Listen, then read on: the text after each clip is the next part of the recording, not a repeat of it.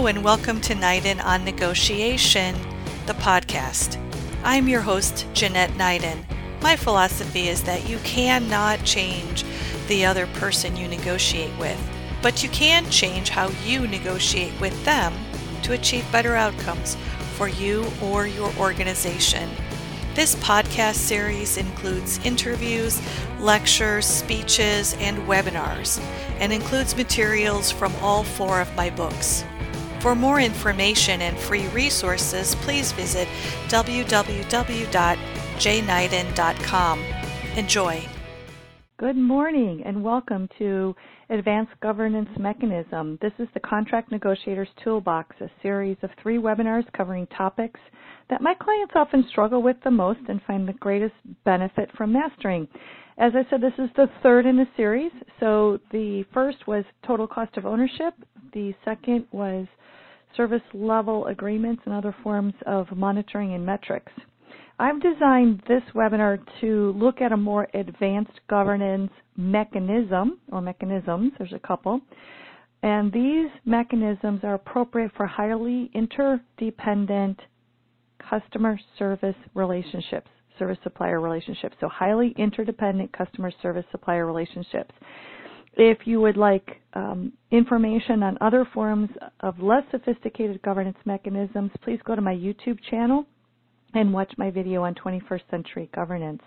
This is a com- um, complexity and supplier governance maturity model, and I'm using this with permission of KPMG. It was presented at a conference a few years ago, a conference that I attended.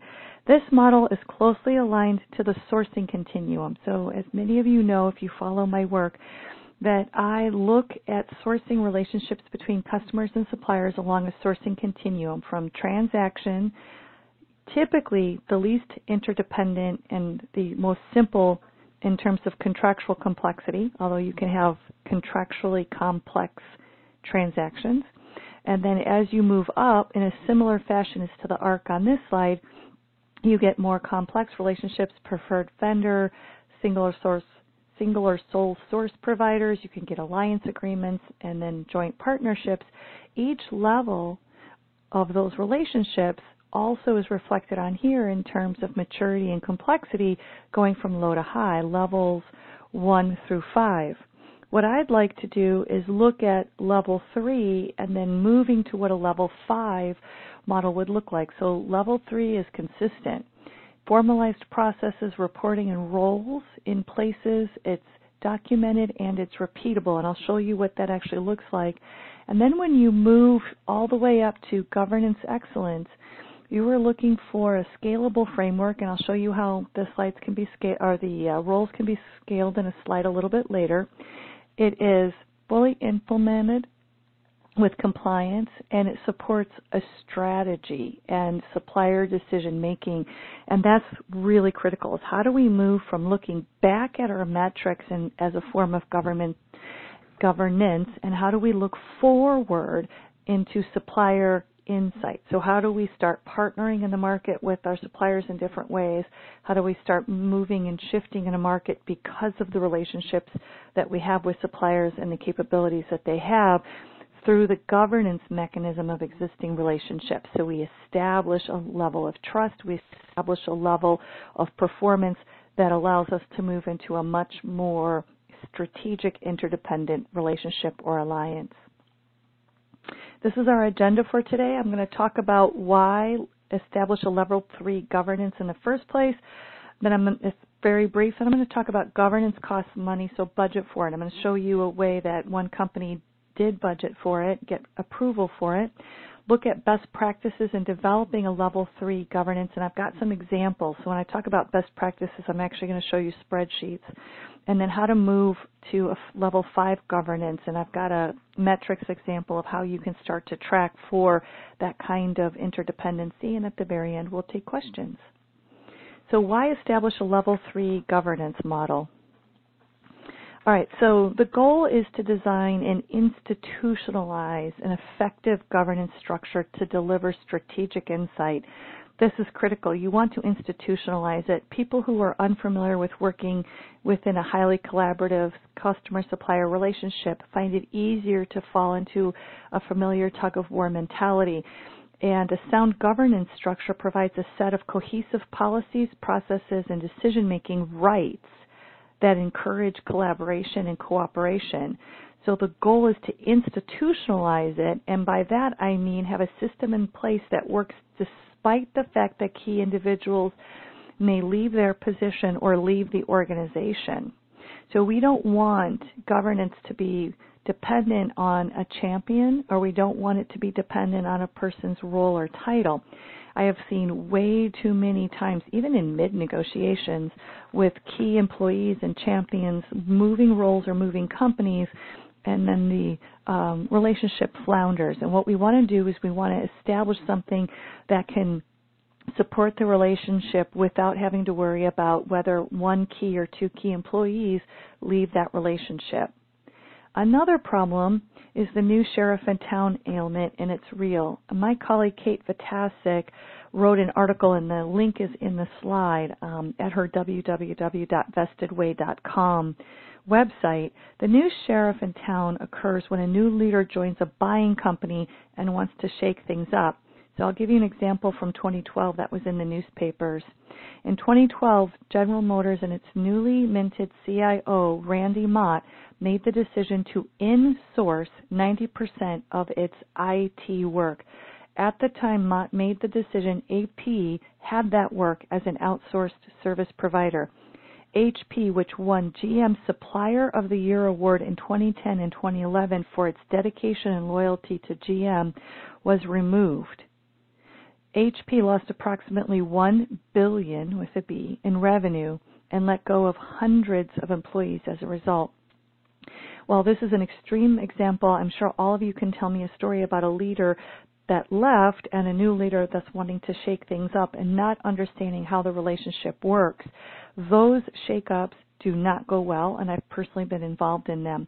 And a level three governance structure can help put that structure in place to stabilize the relationship and not have it be so vulnerable to the whims of one person coming in and wanting to shake up a relationship. We also want to prevent strategic drift. Now, this is huge because if you're truly, truly in a interdependent customer supplier relationship, then what you have is a strategic direction that both companies need to move in for probably a three or five year horizon, not a quarter by quarter horizon. And strategic dr- drift occurs when buyers and service providers don't work to maintain the relationship and update the strategic priorities. So that means we're looking back at our KPIs and our metrics, which are all backwards looking. What did we do last month, last quarter, last year, or even rolling indicators but backwards focus, then we go, as this picture shows, and we break off from where we're supposed to be and we start to drift off. This typically happens after a first generation contract has been successful and senior management checks out. Right? They go on to other initiatives and they leave the strategic relationship to manage quote unquote on its own. Now, if you have governance mechanisms in place, it should be able to manage its own. If it's dependent on a personality, it won't. Okay? But at the time of negotiation, you've got to put a governance structure in place. So some ideas about what strategic, excuse me, what a drift means, things that I've seen, QBRs are not scheduled as frequently or not as all. So I've gone in to relationships and I'll start interviewing people. When's the last governance meeting? Oh, it was six months ago, nine months ago. The topics begin to slip, and it's all about anecdotal past behavior, and it does not have any data to support those conclusions. We stop running surveys, we stop running reports or bringing reports.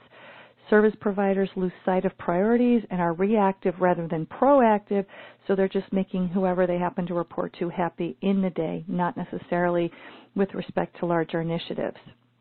Okay, and then that issue leads to the service provider looking like they're not doing their job because remember, we only pay attention to what we measure. So if you're not measuring the right things, you're not paying attention to what the service provider is or is not doing, and then that can lead to the replacement of the service provider. But it really is, from my perspective, because this is happening right now with one of my clients, an issue of a lack of governance structure. And so my client on the buy side is exiting a relationship. It may be completely and utterly valid, but I strongly believe that the lack of governance made it inevitable. So, in other words, they could not even repair it if they wanted to because they didn't have a governance structure in place to be able to do that. Governance costs money, so budget for it. So there is no free lunch. Sorry for the little bit of black humor, the cheese and the mousetrap. Governance is not free. You've got to devote the right resources to it. One of my clients freaked out because their account manager on the on the service provider side wasn't de- dedicating enough of his hours to them and I had to be the one to say, but you're not paying for it. It's not in the structure. He doesn't owe you 40 hours a week full time. That's not how the account is structured. So you are disappointed and that's really valid. To get that kind of time, you've got to budget it into the governance structure. Many companies initially think, well, we can't put that kind of money into it. I'm not going to pay $100,000 for this account manager to be full time on my account. However, research tells us that without proper governance, companies experience up to 90% of deal value erosion and savings leakage.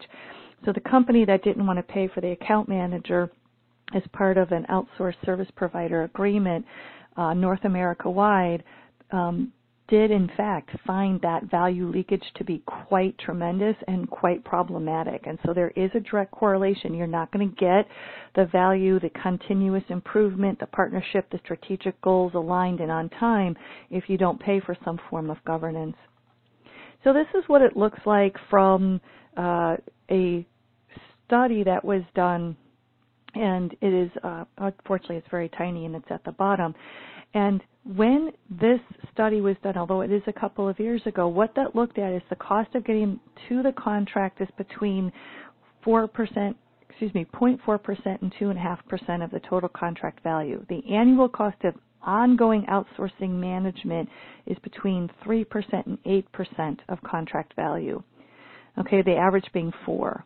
So offshore outsourcing costs even more in the range of 12 to 15 percent of contract value.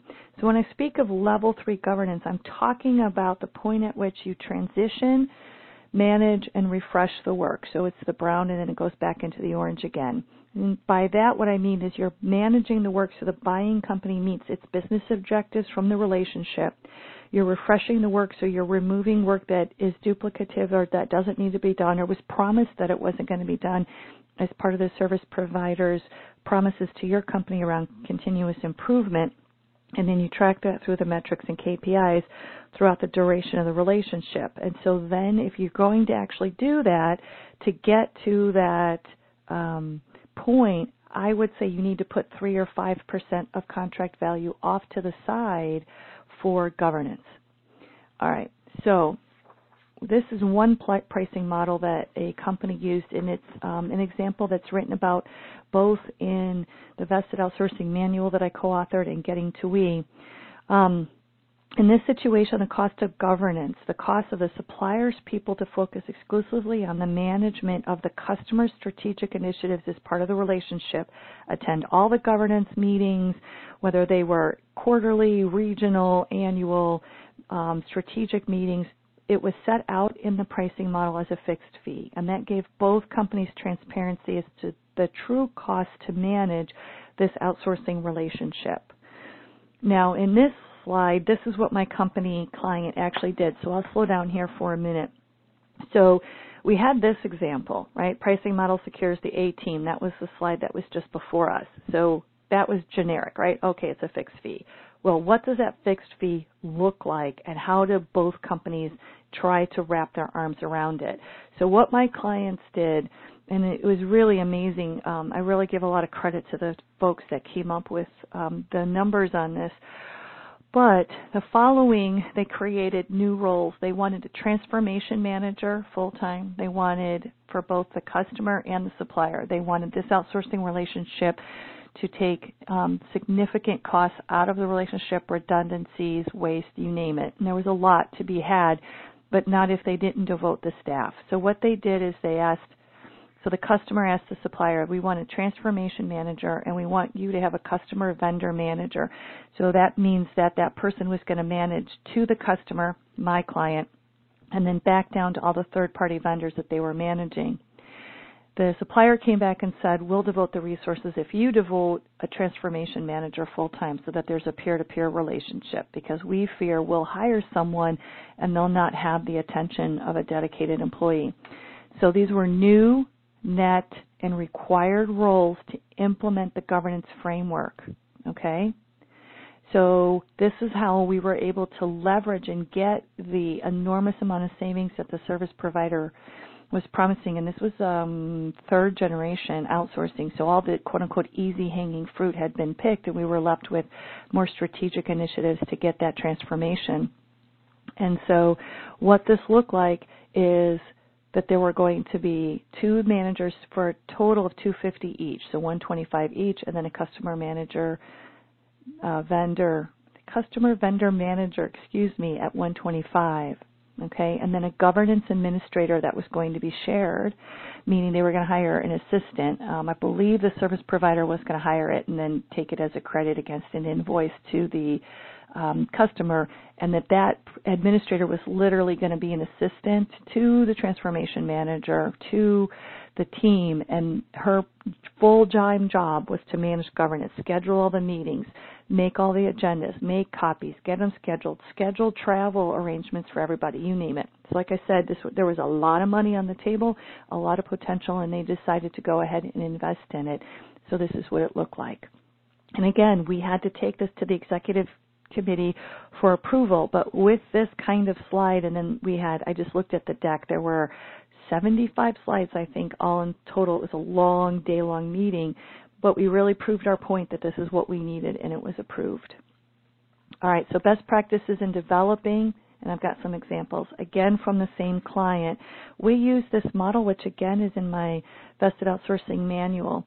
So at the top is the biggest V. These are the operational management groups. These are the folks that sit day to day. These should be peer to peer relationships sitting ideally within a locality, if not within a region, and they should meet virtually at least weekly, if or you know at a minimum monthly, in order to manage the relationship. So you can see you're going to have to dedicate time and resources to do that. The next, which is in the middle, is the Joint Operations Committee. This is the middle management. This is this is an interesting layer that we really, really have to have. A lot of people in the operational management group do not have the authority to make some of the decisions around the day-to-day implementation of strategic initiatives. And so the way that we designed this operations committee is that it had the authority to make decisions and it met monthly at the beginning and then quarterly afterwards after some of the initial transformation projects were well on their way. And that committee was authorized and it was both the supplier and the, the customer and they made decisions. And that way you could be ensured that you didn't have someone at the service provider or at the customer level who were unwilling to make decisions because they just didn't have enough authority. And then one person is trying to run it up the food chain while somebody else is waiting and it gets stuck. So instead this was an automatic. These decisions went to the middle committee and they made the decisions yes, no, do it this way, costs money, doesn't cost money, those kinds of decisions. And then the board of advisors is overall sponsorship. So you can see how at level three you start to develop, if you've got the structure, the ability through the middle management and the board of advisors to keep its eye on strategic initiatives. And then the new sheriff in town has to join a board whether it's the middle management or the board of directors, so it tampons his or her ability to quote unquote shake things up and disrupt an otherwise extremely profitable relationship or transformation initiative. So, in theory, this is what you would produce, this kind of spreadsheet. And I've got one, so I'll show it to you. You have a committee, so Operations Joint Management Board of Advisors. You've got the customers, members, the suppliers, members, their roles and their reporting. And as you can see, you know, there's a lot more names under operations and then there's just one name for joint management, maybe two or three if it's going to be a global operations and then the board of advisors is really at that point the decision makers. And so let me show you what that looks like because for the customer, we had head of North American real estate. That would be quote unquote Taylor. All the names have been changed. Um, and then Gary was the president of the supplier, right? And so that's that's the level we're at because that's only the level that can really make strategic initiatives um, come to life, and then it's the joint management TV, the Mary Mary Ann's and Lori's of the world, who then um, translate that initiative into actions, and then it's the operations team that then implement those actions. So I know that this is small, but this is what it looks like. And so you've got a functional group, you've got the meeting frequency, you've got customer peer, again, all the names have been changed. You've got supplier peer, again, the names have been changed. You've got accountability, then you've got their individualized but roles, and those individualized roles means all of the people in those middle boxes have those bullet points now as part of their job description for this relationship. And then we have the reporting structure. And in orange, there were nine people on the customer side with five people on the on the peer side. And this was the operational committee. So this is the big V. This is the people who are meeting weekly or monthly. And the reason that there were so many is because they broke broke them up into regions. Now, in this, this is the management committee.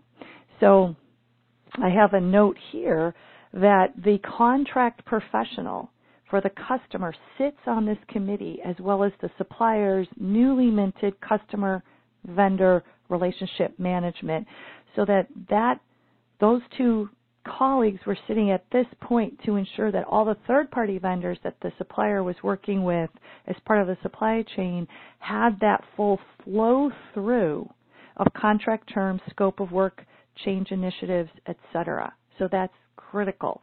So at this committee, there were four on the customer side and two on the uh, supplier side. And you can see here it was the North American account director sat in the middle because his boss, which was the president of the entire organization, sat on this so it was the senior vice president of the customer over here, and it was from headquarters, not from the regional office, the president that sat. And so there was one peer on the customer side, but there were two peers um, you know, there was an, an, additional, because of the structure, there was an additional person besides the president that was coming in order to make sure the strategic initiatives. I believe that person from was from the financial area.